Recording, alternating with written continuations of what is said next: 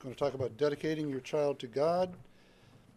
Let me ask you a question. That is, have you ever given your child back to the Lord, back to God? Some of you may be thinking that, uh, well, I'd like to give them back, but I didn't think God had a return policy.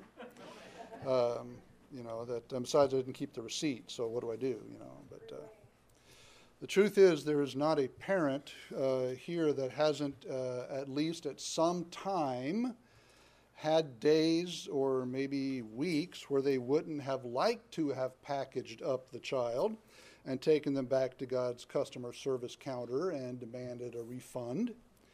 Um, one pastor wrote that uh, when first married, my wife and I had three theories on raising children.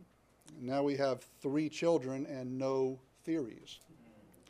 He said again that uh, his son Jacob came to his mom to ask, uh, you know, Mom, what would you like for your birthday this year? And she said, I would like three well behaved children. To which Jacob said, Well, then you'd have six kids. You know. I'm not. Uh, I'm not suggesting that we return our children to God to try to get our money back. What I'm asking is have you ever really recognized your children as a precious gift from God? Uh, that they belong ultimately, they belong always to Him first. Have you realized uh, ownership of your children uh, to God? Understanding that God is responsible for the way in which they were designed and He already knows the plan, the purpose for their future? Have you realized that God has left it up to you to show them His way? God has always been asking us to put many things on the altar to, to give back to Him. And we'll see today that He is asking each parent, and in many cases grandparents as well, to bring their children, to offer them back to God. There's many examples of parents in Scripture that have brought their children to God, given them back. We'll just mention two here before we get into the message. We all know the classic example of, of, of, of Hannah. She brought her son Samuel, the one that she had prayed for for a very long time, presented him to God, handing young Samuel over to Eli the priest. It's in 1 Samuel 1 27 and 28, where it says, For this child I prayed, and the Lord hath given me my petition, which I ask of him. Verse 28 says, Therefore also I have lent him to the Lord, as long as he liveth, he shall be lent to the Lord. Another example, of course, you remember Mary and Joseph, that they brought the infant child Jesus to the temple following a circumcision on the eighth day. They brought him to Jerusalem to present him to the Lord. But the example of a parent surrendering their child to God that I want us to read about today is that of Abraham offering Isaac on Mount Moriah. Now, I know that there's a lot of theological and and, and, and dispensational and, and prophetic issues at play here. But today, though, let's, let's see Abraham just as a loving parent obeying his God. All right? So let's see what God would have to say to us about dedicating our children to the Lord. If you're in Genesis 22, find verse 1, we'll read down to verse 13. Verse 1 says, And it came to pass after these things that God did tempt or test Abraham, and said unto him, Abraham, and he said, Behold, here I am. And he said, Take now thy son, thine only son Isaac, whom thou lovest, and get thee into a land of Moriah, and offer him there for a burnt offering uh, upon one of the mountains which I will tell thee of. And Abraham rose up early in the morning, and saddled his ass, and took two of his young men with him, and Isaac his son and clave the wood for the burnt offering, and rose up and went into the place of which God had told him. And on the third day, Abraham lifted up his eyes and saw the place afar off. Verse 5 says, And Abraham uh, said unto his uh, young men, Abide ye here with the ass, and I and the lad will go yonder and worship and come again to you. And Abraham took the wood of the burnt offering and laid it upon Isaac his son, and he took the fire in his hand and a knife, and they went both of them together. And Isaac spake unto Abraham his father and said, My father. And he said, Here I am, my son. And he said, Behold the fire and the wood, but where is the lamb for the burnt offering? And Abraham said, My son, God will provide himself a lamb for a burnt offering. So they went both of them together. Verse 9 says, And they came into the place which God uh, told them of, and Abraham built an altar there and laid the wood in order, and bound Isaac his son, and laid him on the altar upon the wood. And Abraham stretched forth his hand, took a knife to slay his son. The angel of the Lord called unto him out of heaven and said, Abraham, Abraham. And he says, Here am I. And he said, Lay not thine hand upon the lad, neither do thou uh, anything unto him, for now I know that thou fearest God, uh, seeing that thou hast not withheld thy son, thine only son, from me. And Abraham lifted up his eyes and looked, and behold, uh, a ram caught in a thicket by his horns. And Abraham went and uh, went and took the ram, and offered him for a burnt offering uh, in the stead of his son. Abraham literally, totally, irrevocably uh, gave Isaac back to God. Now, that had to be hard, that had to be painful. Uh, after all, Abraham loved Isaac. Verse 2 says, Take thy son, thine only son, whom thou lovest, uh, and sacrifice him. A- remember, Isaac had been the miracle child. The, he was born when Sarah was 90 and Abraham was 100 years old. I mean, can you even put yourself in Abraham's place? the incomprehensible pain for a- a- Abraham to strap his dear son onto the altar, stack the wood, and raise the knife. Um, you know, I, I, don't know if I could do that if God asked me to do that. But I mean, I suppose that, that, that, that God supplies the grace to obey when it's needed. But, you know, in, in a very real sense, uh, I, I had to do that, at least figuratively, with both my precious daughters. We, we had to give them back to God. You know, the best thing Abraham ever did for Isaac was to obey God, and in this case, surrendering back to God. Had Abraham refused to give Isaac back to God, he would have forfeited God's promises and blessings for Isaac. Isaac would have lived and died in obscurity, a nomad, a nobody. But look, Abraham was, was not a perfect parent. He was not a perfect man. He was not a perfect husband. He was not a perfect father he made glaring mistakes, and parents make glaring mistakes. It may be because they were hurt by their parents, or they were never shown or taught how to be a good parent. And you may think that all your parents were good at was being a good example of a bad example. Uh, but you know, it's amazing how your perspective on parents change once you become a parent. Abraham made some mistakes, at least, though. At least here he obeyed God. And because Abraham obeyed God and gave Isaac back to God. Isaac received the fullness of God's blessings and the promise that God had for him. Isaac became a wealthy man. He became the forefather of, of, of, of our Savior, Jesus Christ. Isaac's life still has impact because it is still, uh, Jesus is still saving people today, thousands of years after Abraham was obedient here. And so you and I need to learn from Abraham today. If we refuse and fail to give our children back to God, we may very well be forfeiting God's blessing and purpose for their lives. And, and when we entrust our children back to God, we secure for them uh, the blessings of God and, and, and the plans of God for their life. So let's look at four things, four, four elements of uh, giving our children back to God, of dedicating our children to God. Number one, dedicating your child to God is a confirmation. It's a confirmation of your love for God. The first thing you are saying when you dedicate that child to the Lord is simply this that you love God even more than you love that child. Now, that child is the most precious possession, but don't allow them to take the place of God. You're saying, I love you, child. I love you so much that I want the very best for you. And if that means giving you to God, I'll do it. If that means spanking you, I'll do it. If that means giving you limitations, holding the line, changing my life for your benefit, whatever it takes, that's what I'll do.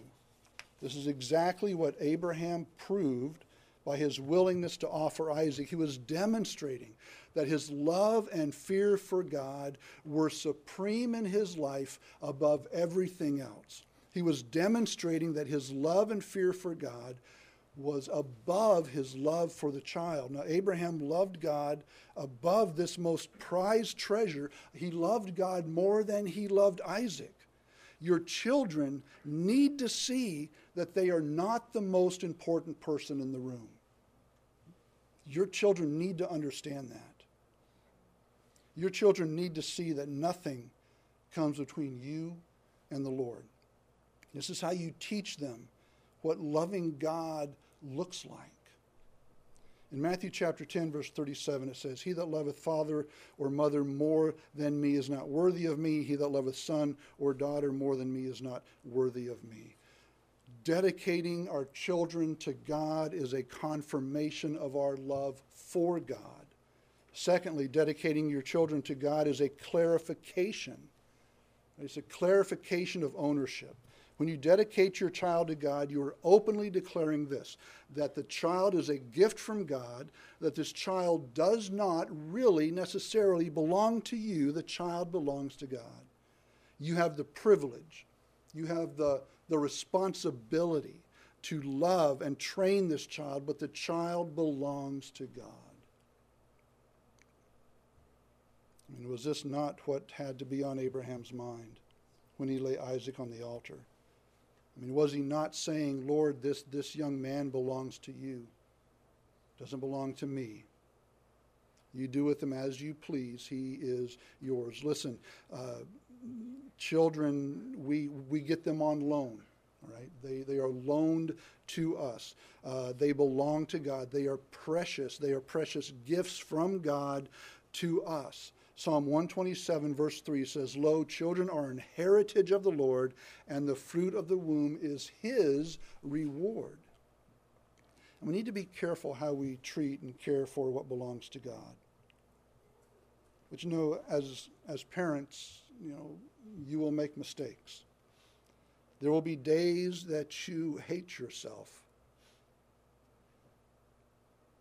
for what you have said or done concerning the child you will need to be strong enough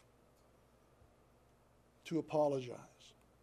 You'll need to be strong enough to ask forgiveness from the child. It's a weak parent. It's a weak parent that will not humble themselves and say, Sir, sorry. And on those days, when you might question God's wisdom for giving a child to to the likes of you. Please, please remember the grace and mercy of God that is greater than all your sin. Please remember that there has ever, only ever been one perfect parent, and that is God Himself. And while you want to strive to be the best parent you can be to the glory of God, please accept the grace of God in your occasional failures, just as you would want that child to accept God's grace in their failures. It's not only a confirmation of love, it's not only a clarification of ownership, but dedicating your child to God is a commitment to raise your child the way God says raise a child. Ephesians 6 4 says uh, that we're to bring up children in the nurture. That's the teaching, the training, the discipline, and the admonition or the instruction of the Lord. Listen, dedicating your child to God, it's, it's not just a ceremony.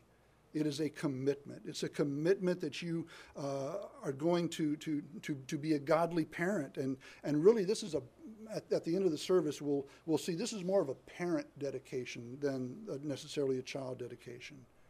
It requires getting right and staying right with God. It says that you're going to teach your child of Christ because they will need to be saved that you're going to keep the child in church, that you're going to love this child, even if loving them means disciplining them and letting God discipline you. Means that, that you're going to pray for this child, that you're going to train this child, that you're going to stay married for this child, that you're going to, to make your home a holy place, that you're going to put away worldliness, that you're going to live a righteous life. So I think some people see a baby dedication as, as kind of a magic ceremony.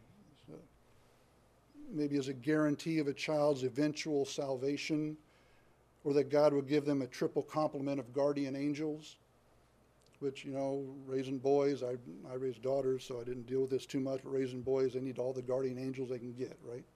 Yeah. But let me tell you that the dedication like this means nothing. It means zero.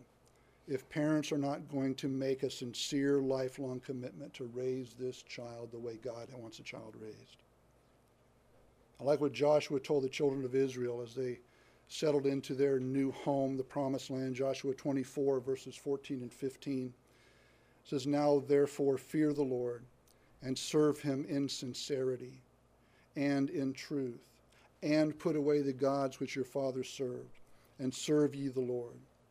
And if it seem evil unto you to serve the Lord, choose you this day whom ye will serve. But as for me and my house, we will serve the Lord. The child dedication is saying that I want my family to turn out right, so as a parent, I'm going to begin to lead them right. And that's the kind of commitment that God is looking for in parents today. The commitment to raise them raise the children, raise them in the nurture and admonition of the Lord. So it's not only a confirmation of love, it's not only a clarification of ownership or a commitment raising the child the way the Lord says. But dedicating your children to God is a claiming of God's blessings and promises for that child's life. Isaac inherited God's blessings, his protection, his promises because his dad, Abraham, obeyed God and gave him back to him. Your children are blessed by your obedience to God, and they are, after a manner, cursed for your disobedience to God. I mean, yes, they have their own will, but you stack the odds in their favor or you stack the odds against them by the way you as parents live. As you obey God with your life and as you dedicate that child to God, you are posturing that child to receive God's blessings through your own obedience. We know Proverbs 22 6. Train up a child in the way he should go, and when he is old, he'll not depart from it. That's a principle and a warning. Literally translated, it, it, would read train, train up a child in the way of the child, and when he is old, he will not depart from it. Meaning, you can raise the child the way the Lord wants, or you can raise the child the way the child wants. And how, uh, how wise are children? Do they know what is best for them? Do they have the knowledge and life experience to make the best God honoring decisions? No. They would have ice cream for breakfast, they would have candy for supper, and they wouldn't take a bath no matter how bad they stunk. All right? If you raise a child the way the child wants to be raised, you will lay the foundation for disaster. But if you raise him the way God wants him raised, you're laying the foundation for blessings from God throughout his life.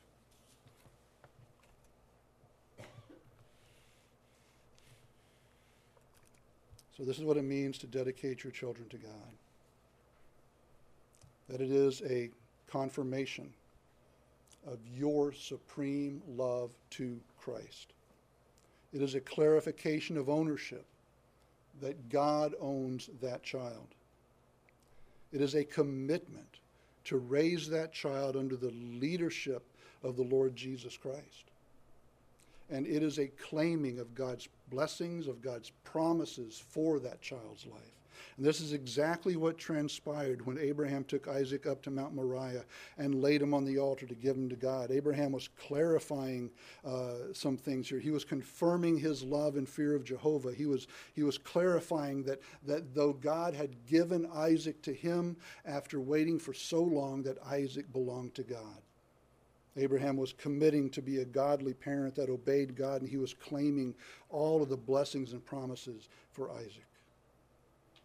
Now, look, perhaps you've, you've picked up on this that, that a baby dedication, again, is not so much for the baby as it is for the parents. The baby still must grow up.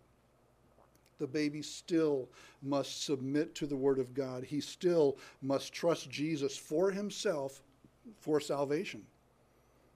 But these young parents that are going to be coming up here in just a moment, though they are making a commitment before the Lord, before you as witnesses, to do all they can by God's power, by God's enabling to raise their child with every spiritual advantage.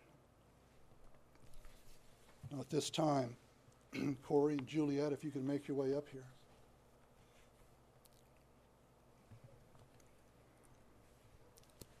Uh, kind of take a seat right up here, right next to Chase. Um, you're you're going to behave yourself, right? Don't don't don't pinch the baby.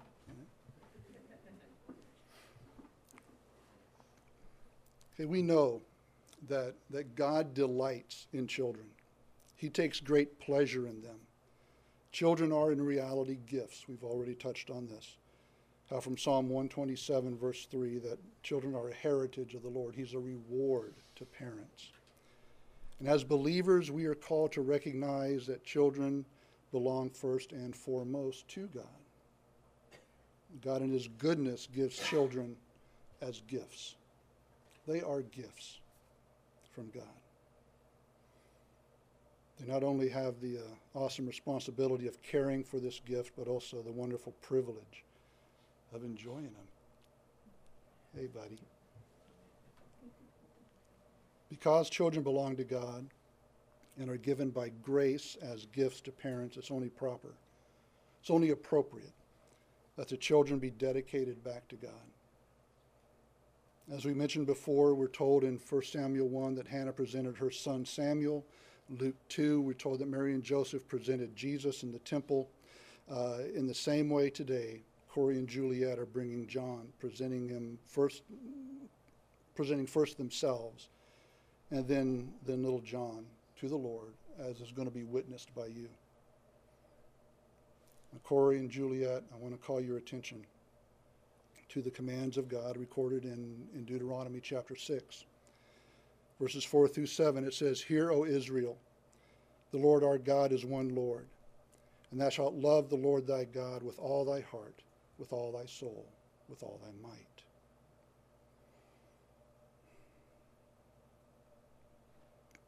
And these words which I command thee this day shall be in thine heart.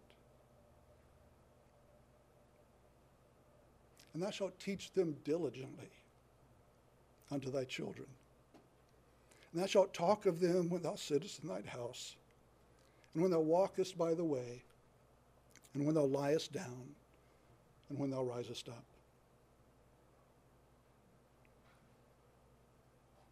Corey and Juliet, we want to encourage you today to continue to love God with every fiber and every part of your being, with all your energy, and to teach John to do the same. And as you love God, as you love one another, you will model before John a wonderful love for God that he will want and need for himself.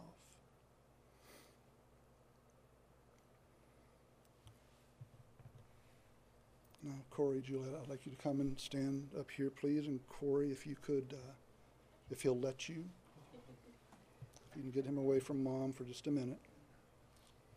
By coming forward before God and his people, do you hereby declare your desire to dedicate yourselves and your child, John, to the Lord? And if you do, please respond by saying, We do.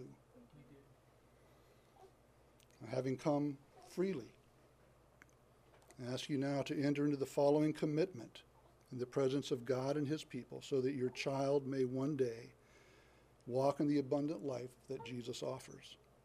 Do you, Corey and Juliet, vow by God's help and in partnership with this church to provide John a Christian home of love and peace, to raise him in the truth of the Lord's instruction and discipline, to encourage him one day to trust Jesus Christ as Lord and Savior? And if you do, please respond by saying, We do. And now, church, this is a joint effort. So I'm going to have you stand for just a moment. Now, church, having come freely, I ask you now to make the following commitment to this family who stands before you today.